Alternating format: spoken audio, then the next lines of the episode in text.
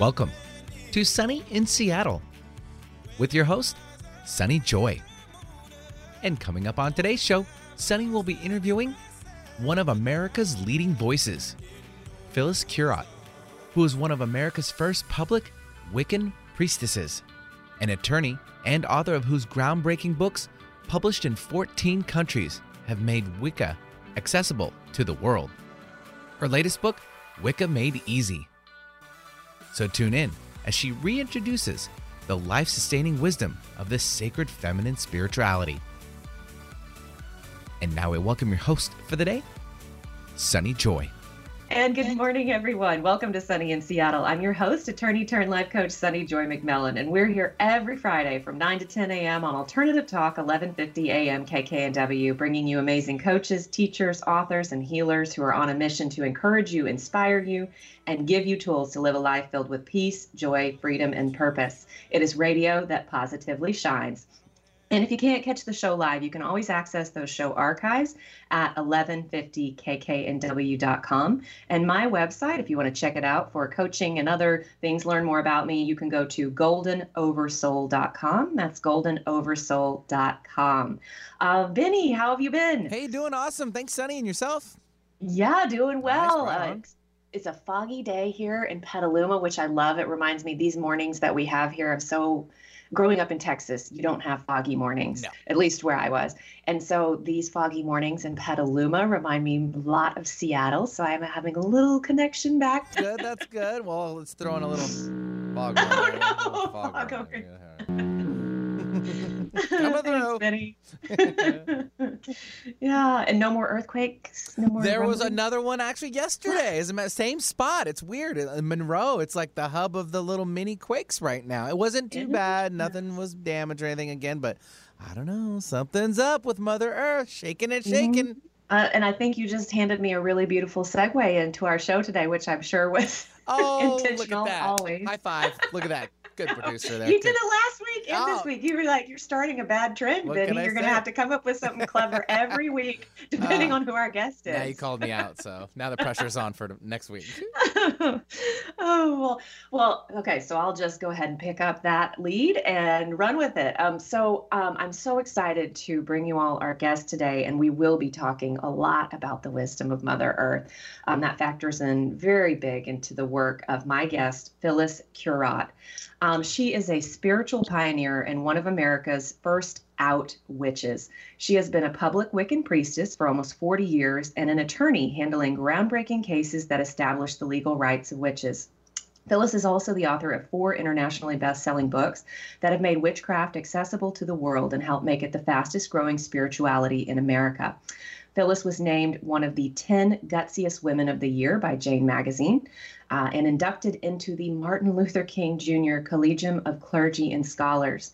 She received the 2018 Service to Humanity Award from the One Spirit Interfaith Seminary and was elected vice chair of the 2015 Parliament of the World's Religion creating the historic inaugural Women's Assembly. New York Magazine has called her teaching on witchcraft the culture's next big idea, and Time Magazine has published her as one of America's leading thinkers.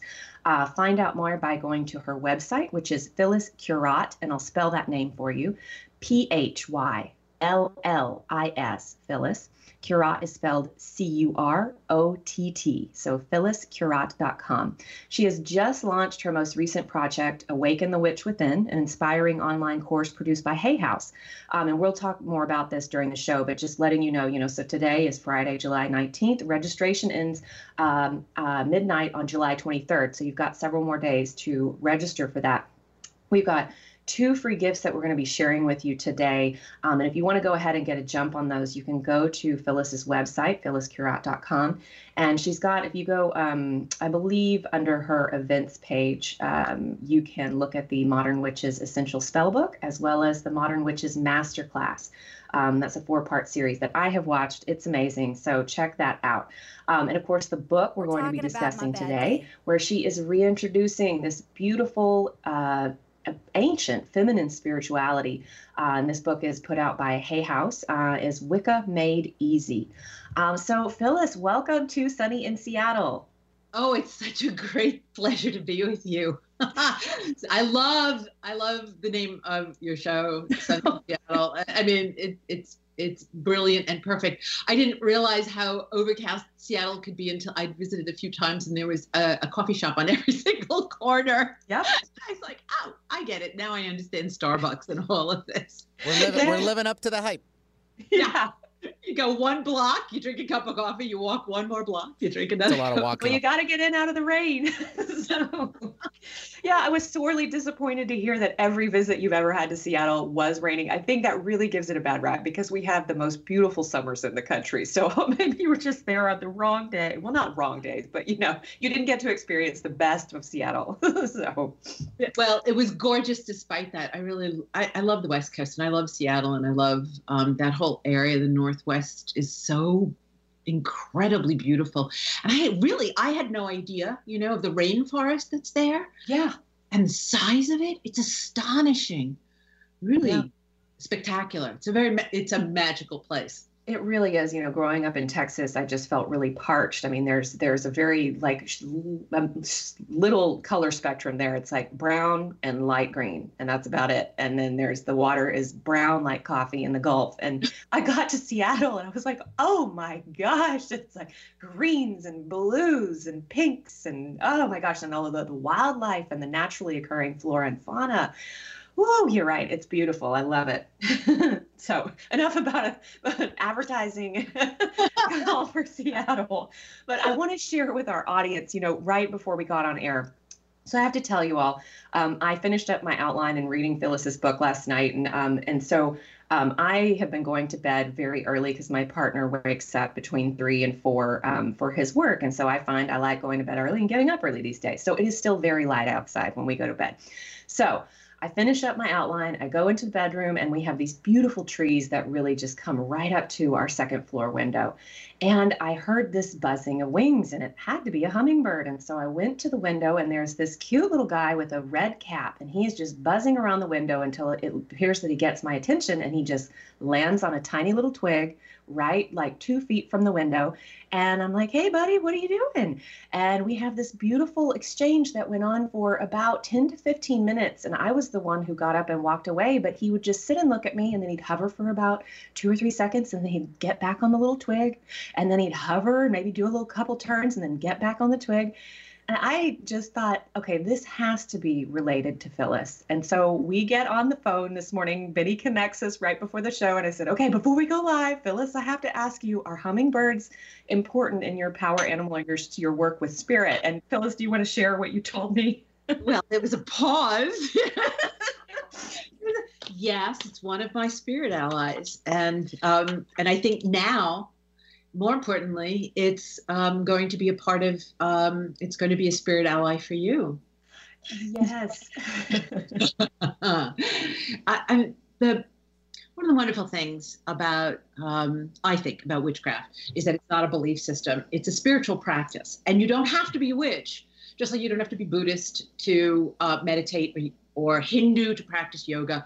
You don't have to be a witch to uh, practice, to use the techniques to take off the blindfold and to start to live a magical life. To to me what that means is that you're seeing the sacred. You see it in realms of spirit. There are practices and te- techniques that help alter consciousness.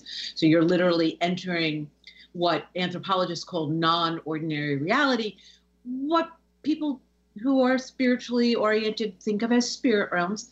But most importantly i found um, over 40 years of practicing the greatest gift. There's wisdom and healing and communion and um, extraordinary experiences in realms of spirit um, that do give us great wisdom. But one of the greatest gifts it gives us is the ability when we return back to the so called normal world, the everyday world, the world we live in, to see it with new eyes, to see it as sacred. And you start to realize that spirit and earth, energy, and embodiment it's one and the same right? We know from physics right that they talk about that light is both an energy and a particle. So it's kind of like that you know? It's the divine is embodied. It's energy and its form. And there are messengers that go back and forth connecting the two worlds and helping us to remember that the two are one, that we're living in a sacred world. And they come um, with the, the breeze, with the clouds, in the water, and most um, and with the uh, with the plants, and mostly very much with animals and birds. They are uh, messengers and reminders, and they're guardians and guides and um, beings that will help us on our path uh, to finding the magic within ourselves and returning to the world, um, to a world that's full of magic and learning how to live in it the way we're supposed to, the way we've forgotten, but the way we're supposed to. Yes, and I love that you are bringing this back. You are one of the the the biggest players in bringing this this ancient wisdom to the forefront where we need it so much right now for a variety of reasons. It's very timely. But I have to say, Phyllis, as you were talking, a couple dots connected for me that I just want to share because I feel like I needed to hear these kind of stories when I, I still need to hear them every day because they keep me going on my path. But I remember one of the very first intuitive readings that I ever received. This was at the beginning of my spiritual journey, and I just it like hit me like a ton of bricks as you were talking. And she said, "You will work with hummingbirds." Oh. oh my gosh! Oh, okay. Well, here we go. oh, that's so. I get I got goosebumps. Yeah um, or as they say in Italian, pelle d'oca, which is like the skin of the duck. Um, okay, you will you will work with ducks. Nobody ever says that. You know? right. um, although they can, they can be fabulous. Um, the, you know they're they're our paths are all very unique. They're sort of um, I think they're shaped out of our our gifts and our fascinations and our passions and the, the particular reasons why each of us um, arrived here at this time. But I am absolutely convinced, and it, and it applies not just to people who are spiritual and not religious, but to people of, of all, I think, all faith persuasions that that when we pay attention to the path that we're on, no matter how unique it is, well, if we truly walk it, what we find is that we're all traveling in the same sacred landscape. Yes. yes. Some of those paths have taken us far, far away from the planet that we're living on, and we really, really need to get back. So, that to me is one of the real gifts. And each path has a particular wisdom, right? Has right, right. Um, certain offerings that um, the human community needs and can reflect particular cultures. Right now, at this time, um, when we're under such dangers and threats from global warming and from climate change, which we are the agents of. You know, these are the consequences of our actions and our our blindness, our disconnection from the sacred and from the world. One of the really great gifts of witchcraft. People often ask me, like, why? How in the world did witchcraft become the fastest growing spirituality in America and it's spreading all over the world. I mean, nothing could seem more bizarre just as, you know, 40 years ago when I was, like you, a lawyer in New York, nothing could seem crazier or, or more ridiculous than the, the, the idea of becoming a witch. I mean, you know, I had all those wacky stereotypes, you know, Margaret Hamilton with the green face and, you know, the, the stereotypes from fairy tales and Hollywood movies. And although, thank heavens, there was also um, Bewitched, and there was um, I married a witch, witch with uh, um, oh gosh, what's it? Veronica Lake. You know, they've always been good witches.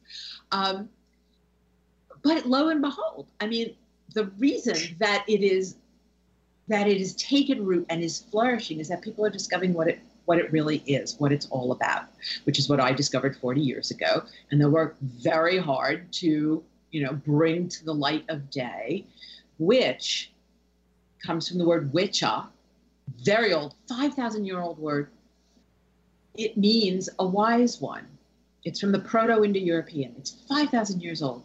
It's a, it means shamanism. It's essentially someone who sees the sacred. It was the shamans of our ancestors, of our European ancestors, arrived in England about 500 AD and then took on the particular Wicca, Wicca took on the particular sort of cultural uh, overlay of England over the years. That's what it is. It's it's the ancestral um, shamanism of our indigenous forebears, and um, it has nothing to do with negative stereotypes. All that came about around the 1300s when there was this great persecution, first of the Jews, and then of the practitioners of what I call the old religion, the shamanism of Europe, and sort of the last religious competition. And um, of course, it was wiped out because it was practiced a lot by women because people who had these spiritual practices didn't need an institution, let alone a hierarchical institution, let alone a patriarchal hierarchical, hierarchical institution mm-hmm. telling them what to believe or how to behave if you could do it yourself, you didn't need that. So that was some serious competition. And what we did to other indigenous peoples, right, as Western culture moved around the world to the Americas and Africa and elsewhere, um, we did first to ourselves. And yeah. it really was the women's Holocaust because it was mostly the persecutions and the false accusations were directed mostly against women. And um, it was during that period that women lost their rights to own property. They were not allowed to receive an education. They couldn't learn to read or write. They weren't allowed to go out alone.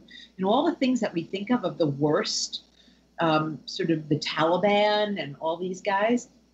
That's what was going on in Europe with Christianity 500 years ago.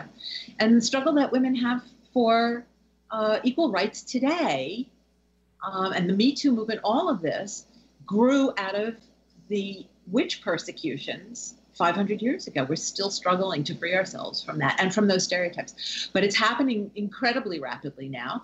And more and more young women and older women are coming to this. They see the witch as the ultimate feminist icon, you know, as an expression of women's freedom and power and spiritual gifts. And um, they're embracing it and they're finding their way back to this ancient wisdom tradition um, and and because no one's asking them to believe, you know, because instead it's a system of practices that you can use.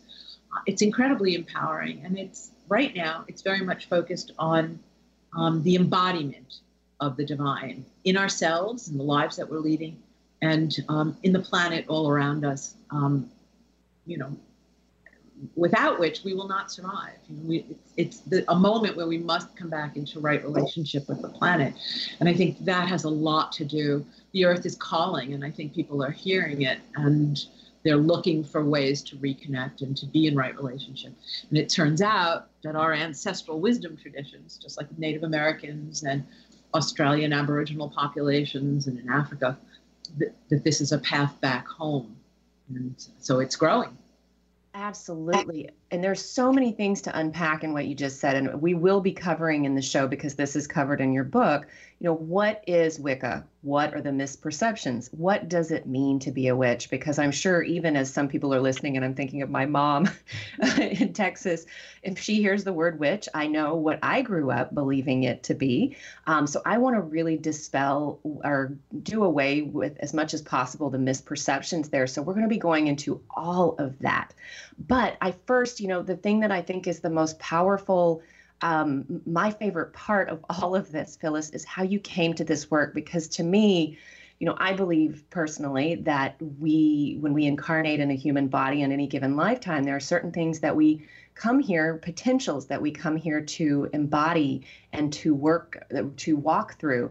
And to me, it feels like you had a very, very specific calling to be, especially an attorney, an attorney, mind you, you know, who has like Ivy League pedigree and who was working, if I understood correctly, to dismantle organized crime and trade unions. I mean, that is no small feat and then you were called to this. So if anybody was capable of doing what you have done to bring this to the forefront and to dispel the myth and to bring the truth to light and to show what a blessing this beautiful feminine spirituality is, like it had to be you. So do you mind sharing this, the winding way to which you came to, to Wicca?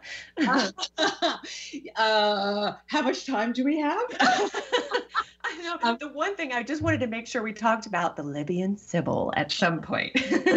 absolutely. I mean, it is really true that the um, that stories are everything. That the greatest teaching is through stories because stories um, open our hearts. They teach through the heart and not the head. And the path. I, I this is the I think the path that women hold most beautifully is the path of the heart. Um, and that was yeah how i found um, my my way to witchcraft of all crazy things seemingly um, was the story that i told in book of shadows. That was my first memoir that i um, um that i wrote. It, i can't believe it. We are actually putting out the 20th anniversary edition now. Congratulations. thank you. Oh my gosh 20 years. I went out for pizza and 20 years um, but this is what happens when you do magical work. You know, you lose all track of time. Um, it was really extraordinary, and it was um, a series of absolutely amazing um, experiences. And they started when I was in law school, and, and, at the time I had absolutely no framework. I was raised in a a, a humanist family, but hyper rational, no religious background. Um, my parents were social justice activists. My father was a union organizer. My mother was active um, uh, in organizing with the early civil rights movement in the 1930s. And you know that was and that's how i ended up practicing law fighting organized crime and trade unions talk about a giant windmill to tilt at um, and um, and you know i was a rational I, I studied philosophy at brown and i you know i was just a rationalist you know? I didn't believe in anything that couldn't be proven. Um, and it was a struggle just to believe in justice you know? Um, witchcraft impossible. But i started to have a lot of very extraordinary experiences and i think lots and lots of people have them especially women. The difference was that even though i was studying like mad i was I paid attention to them because they had an objective component. So I would have a dream and then it would come true. I would have a psychic premonition, you know, and then it would manifest. I would think that somebody was thinking something and then they would say it.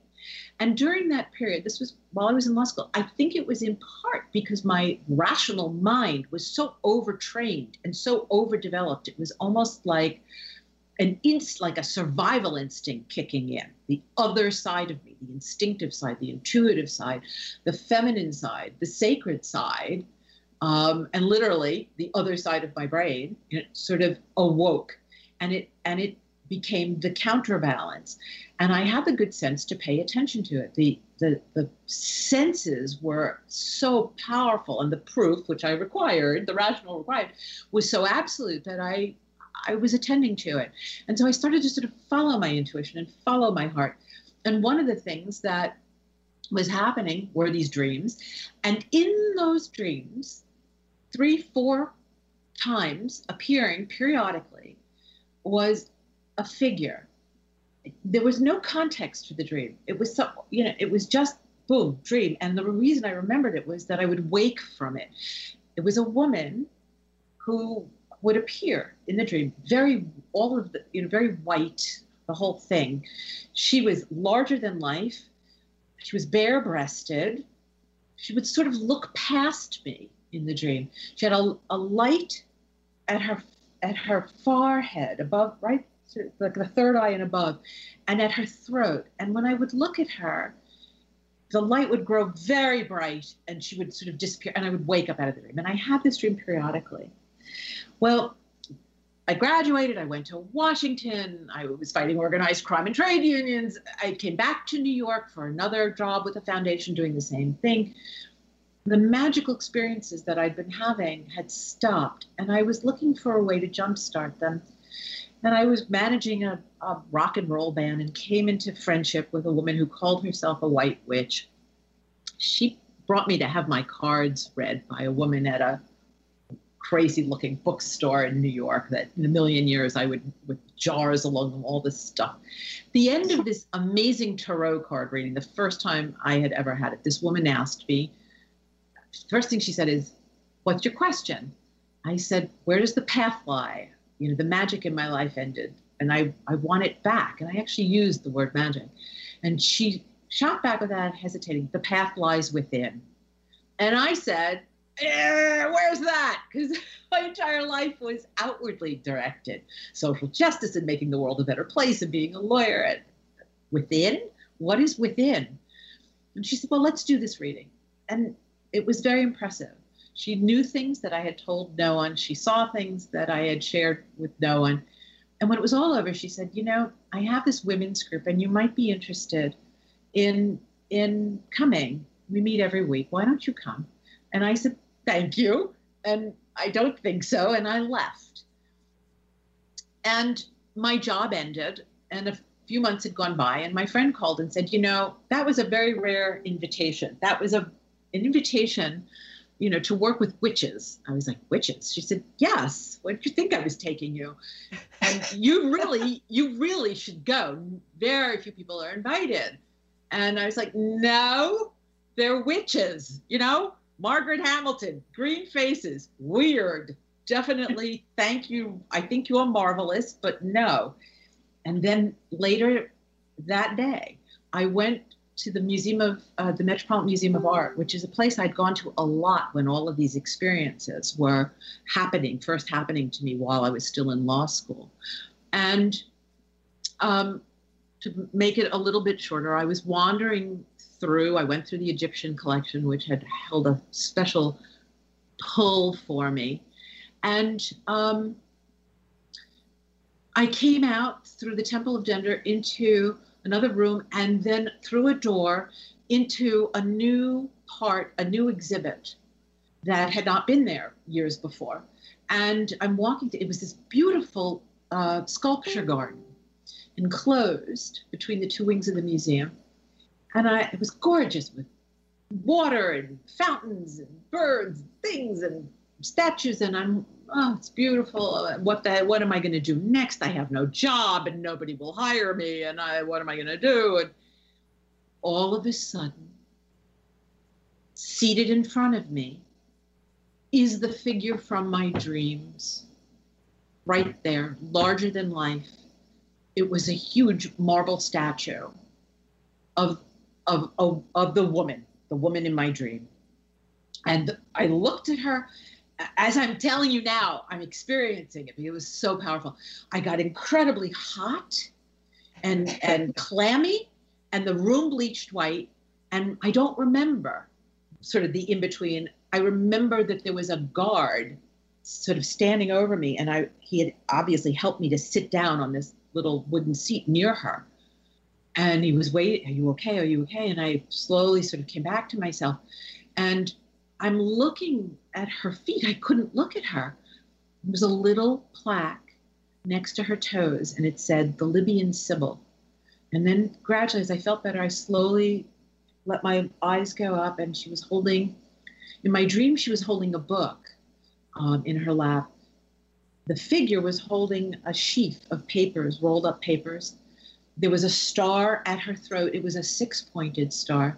And she was wearing a crown on her head um, with a triangle and a circle within it. And, and I go into greater detail.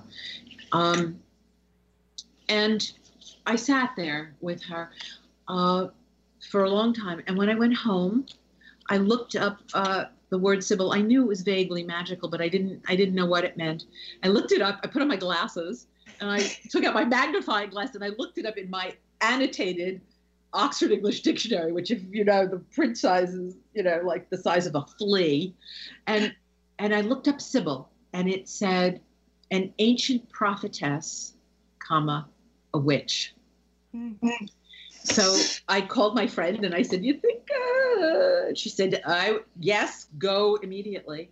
And so I went to the least likely place in the world that it, you, you, the most impossible thing that one could ever imagine, the unimaginable.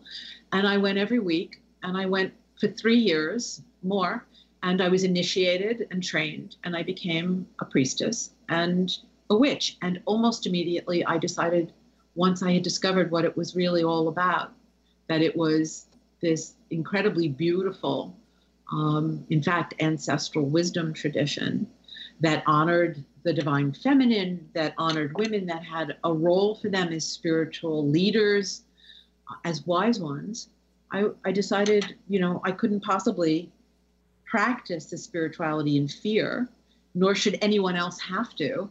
And I truly believed that the world needed that wisdom. And so I was public and, and, um, yeah, and it went on from there. oh, I love that story.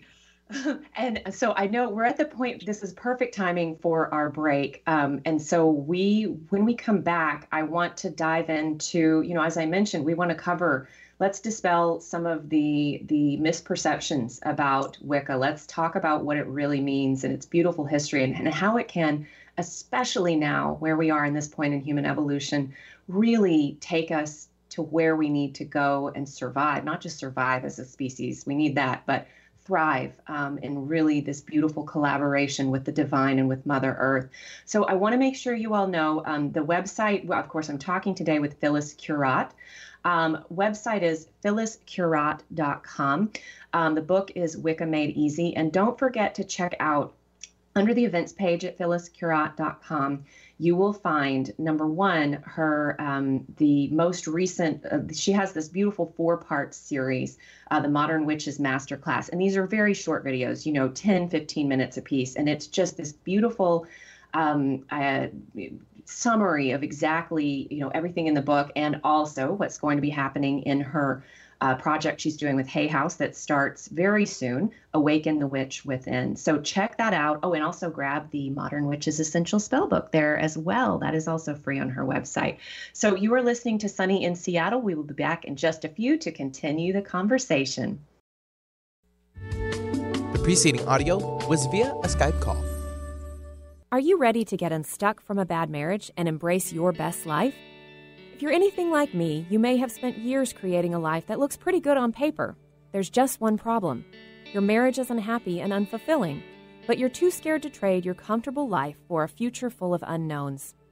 In my new book, Unhitched, I will give you the tools you need to make the right decisions about your marriage, as well as the confidence that your future can be better and brighter than you can even imagine. I share my own very personal story and I will guide you through a clear process that will enable you to answer the question should I stay or should I go? It's a process that will help you tune out fears and unwanted advice, and instead tune into your own intuition and inner wisdom, as well as exit a marriage gracefully and feel secure about your future. Get ready to trade confusion and stagnation for your best life. Unhitched, unlock your courage and clarity and unstick your bad marriage. Available today on Amazon.com. Sunny in Seattle, radio that positively shines. Alternative Talk 1150. We're on your radio at 1150 a.m. We're on your HD radio at 98.9 Channel 3. So many ways to listen. We're on the web at 1150kknw.com, streaming live audio and video as well as MP3 archives of many of our shows. So many ways to listen. And now, we're on your smartphone or tablet. Download our free app in the Apple App Store or Google Play and take Alternative Talk 1150 anywhere you go. So many ways to listen. If you're talking, they will hear you. We all want our kids to grow up safe and healthy. So we show them how. And we tell them with honest conversations that let them know what we expect. Not just one time, but every chance we get. That's especially important when it comes to alcohol and other drugs.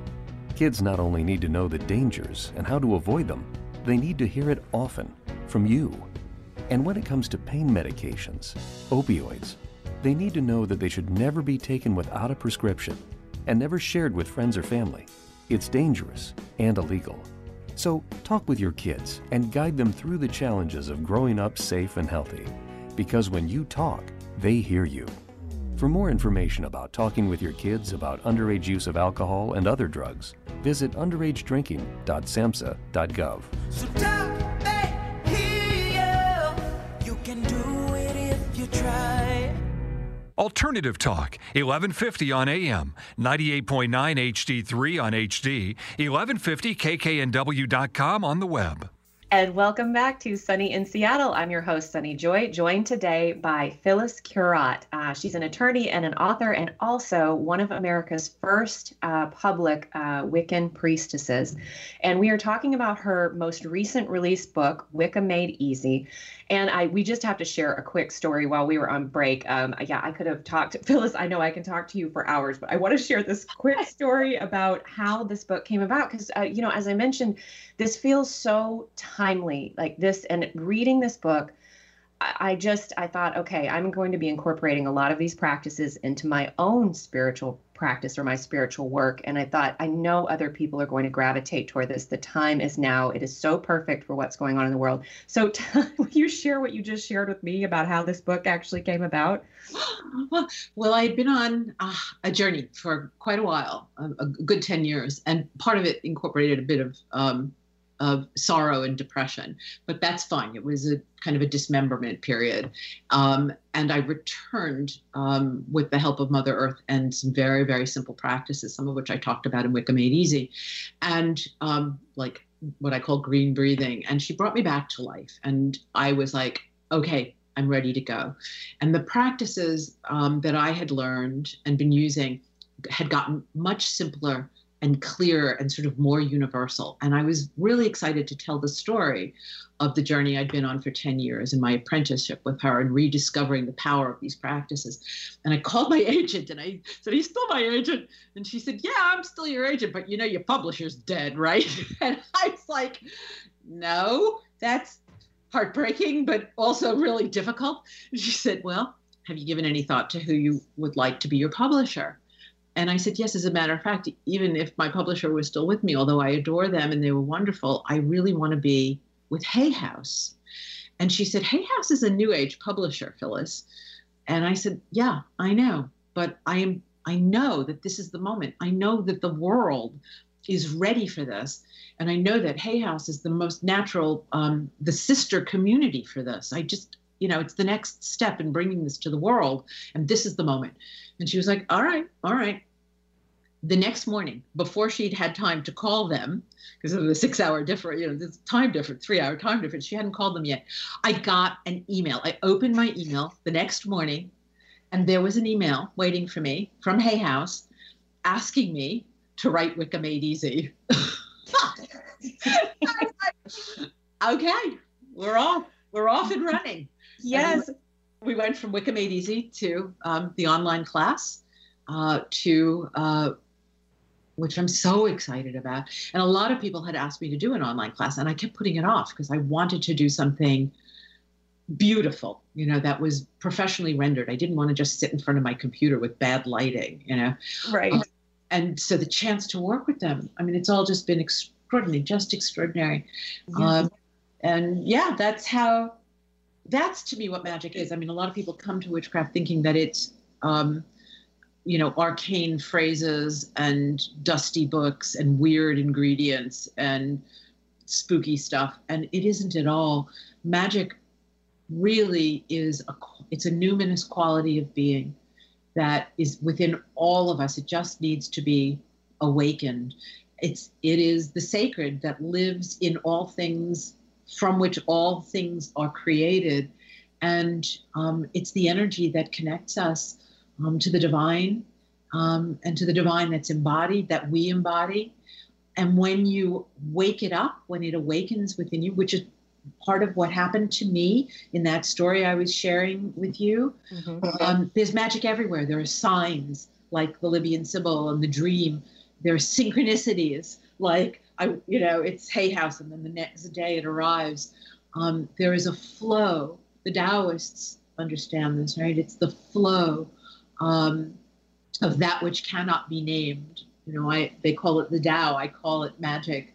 Um, it's the same thing. It's the sacred um, that that is the source of of life of being and i think it lives in our hearts and the trick is for us to go there and to reside within it and um, and to awaken it and to trust it and to and then you know spells and um, magical work is about going to the well of that inner divinity and drawing it up and giving it shape and form in the world with the power of the divine that that loves us you know it's it's love in motion in movement yes. and form yeah so let's in in i think uh, quite frankly maybe and i'm i want to gosh there's so many things i want to ask you but i feel like maybe let's dispel some misperceptions as a way to kind of show what wicca is versus what it isn't because i think a lot i i know watching your four part masterclass series that really helped me in addition um, with the book and of course if you want to access that that's at phylliscurott.com under her events page but yeah what are some of the most common misperceptions you want to talk about phyllis that we need to dispel um, for people to really know what Wicca is. Absolutely. So, um, I think the worst, of course, is that I think there are two. The two really awful ones are like that. You know, witches are uh, devil worshippers and Satan worshippers and kill cats and all this crazy stuff, right? Um, so there's that. That is the projection of fear, of uh, a char- you know, of a personification of evil that comes out of the Abrahamic faiths. It it is he's a biblical figure. Um, he's their personification of evil, and he was pro- he's projected onto other peoples, onto other religions, onto indigenous peoples most of all. I mean, that's very old, it goes back. Mm-hmm. Um, and it was projected onto very much onto women and onto practitioners of the old religion throughout Europe. And the witch craze um, essentially was a continuation of the persecution of Jews. Right, the accusation was made first against Jews in the 13 and 1400s um, with the persecution of uh, uh, the Inquisition, the Holy Inquisition. And when that ended, uh, and the coffers were stuffed full, and uh, they were looking for another source of income. Frankly, the church was looking for more, um, more control, more power, more hegemony, and more money. And they turned uh, to women in particular, many of whom uh, were holders of large tracts of land and businesses and resources that had come out of the uh, the Crusades when women had been left in charge. In the mm-hmm. 1300s, there was still a lot, and it, it's a more complex history with heresies and all kinds of fomenting going on and rebellions by serfs and peasants during that period. And there was a need to suppress and to control. Um, and it was very much um, a combination of the nobility, putting down the rebellions of the serfs and the peasantry, uh, and the church putting down women and taking control. There was a tremendous misogyny in the church at that time, just as we see it in other religious cultures that come out of the Abrahamic tradition now. Um, and and so it, the the accusations of worshiping the devil were made first they had been made against the Jews, and then it was carried on to the witch. And it's so interesting if you look at the stereotype of the witch with the big nose, same stereotype, same accusation of killing Christian babies that was made against Jews, was made against women, practitioners of the old religion. And it was the women's Holocaust. I mean, we don't know the exact numbers, but it was hundreds of thousands where if you were just accused, your property was forfeited. They were tortured they were they were brutally murdered, and it went on all across Europe. It was a period of tremendous terrorizing of women, and that was the period during which they lost all standing and status and legal rights, which of course you know really got to me as a woman when I was learning this real history. Yeah. And um, so that's the first one. The second terrible stereotype is that it's just wacky, you know, that it's just wacky people doing crazy, wacky stuff um, superstition and and that kind of stereotype or special effects, the Hollywood version, you know, with the fighting demons and charmed and you know crazy stuff. Um, I think the other stereotypes is that it's just women. It's not. Um, Wicca referred to women. Wicca, which is now the name of the most popular form of witchcraft, um, applied to men. Uh, so it isn't just women, although it's mostly women. I think more than anything else, you know, that it's women who've really um, rediscovered and revitalized the spiritual wisdom tradition. Um, I think another stereotype, the idea that uh, that we're working with supernatural power uh, or demonic power, which is a residua of this satanic thing, this biblical thing that has uh, there is no to go back to that for a moment. There is no Satan in the old religion. It's an earth religion. It's an indigenous tradition. There is no evil in nature. The evil that exists, as, as Gandhi once said, the only demons are the ones that reside within our hearts. And those demons are a, are a result of our being separated from the sacred, from the divinity of the world in which we live, I think. And that can be healed by coming back into connection with the sacred. Yes. Um, so there are no demons. Sorry, I've been doing this for 40 years. You know, no, that's that's a consequence of getting lost when you when you send the sacred out of the world, you know, into transcendent realms that you only get to visit when you're dead. Um, you get a little nutty.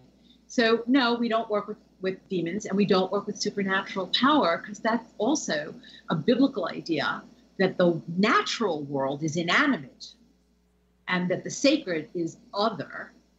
So, you know, I mean, miracles, what are called miracles, I guess you would you could call magic.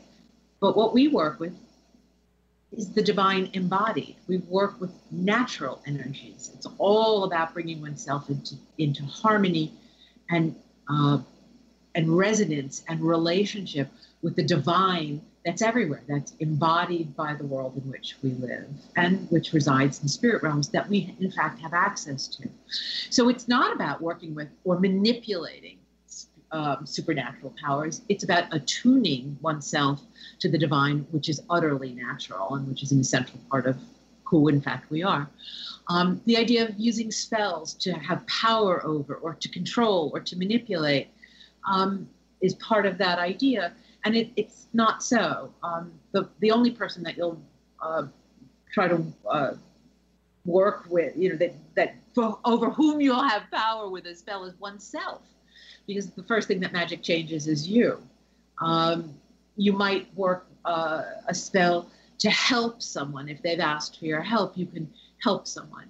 Um, but no, it, you know, the whole idea about having power over is uh, comes from Western, you know, this Western culture of the Abrahamic ideas of man having dominion or power over the earth. It's not a part of indigenous spiritualities. It's not about having power over. It's about having relationship with.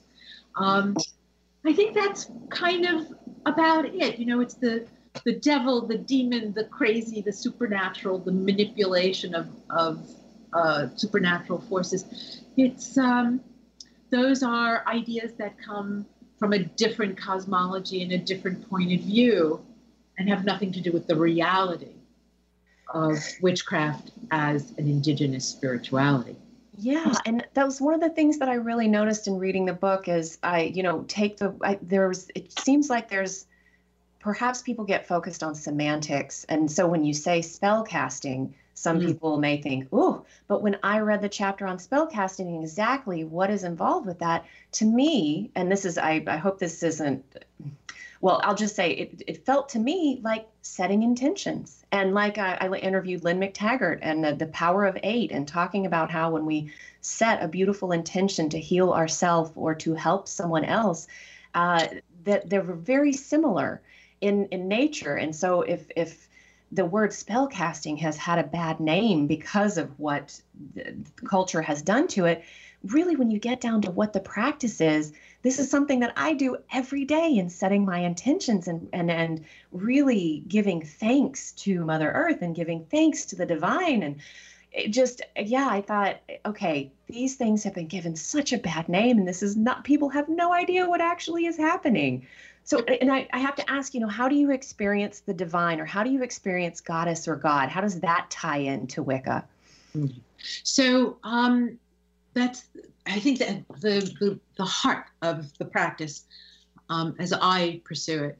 Um, if anybody had asked me to believe in um, God or the goddess, it, it wouldn't have worked for me. Um, it just wouldn't you know it's not about believing. It's about it is about experiencing exactly as you said it. Um, you don't believe in the goddess you experience it. You don't believe in air you may not see it but you experience it with every single breath that you take right? Um, and so the practices for me and i think for others and certainly the way i teach them the practices become the means by which the blindfold that's tied on by history and by habit yeah? And by living in a certain kind of culture, which has separated us from the sacred, the practices are the way that the blindfold comes off. And to be a witch is to see the sacred. I mean, you, I, as I'm talking to you, I'm sitting in my office, which is up on the second floor of my house, and outside of my window is this beautiful rose uh, red bud tree. And the leaves are the shapes of hearts. And as I'm speaking to you, the leaves are rustling. And this tree to me is an embodiment of the goddess. It is heart shaped, it explodes in these exquisite pink blossoms when the branches are still bare at just the very first uh, stirrings of spring. when in the old stories the goddess returned from the underworld, right? Mother Earth um, practiced her magic of rebirth that life is restored to the planet, that we may go through winter, right, where everything is dormant, and we may go through these periods in our lives of dormancy. But one of the great gifts of the divine feminine, embodied by Mother Earth, is the power of rebirth, which is one reason witchcraft is coming back right now, right? It's being reborn, and it's women who are rebirthing it. The goddess is not an idea, she's an experience. And so I see her in the in this beautiful green tree and beyond the tree i see her in the butterflies. I see her in the birds that are flying. I see her in the birds that are building a nest and are about to have their second set of babies in a birdhouse that is hanging from this beautiful rosebud tree.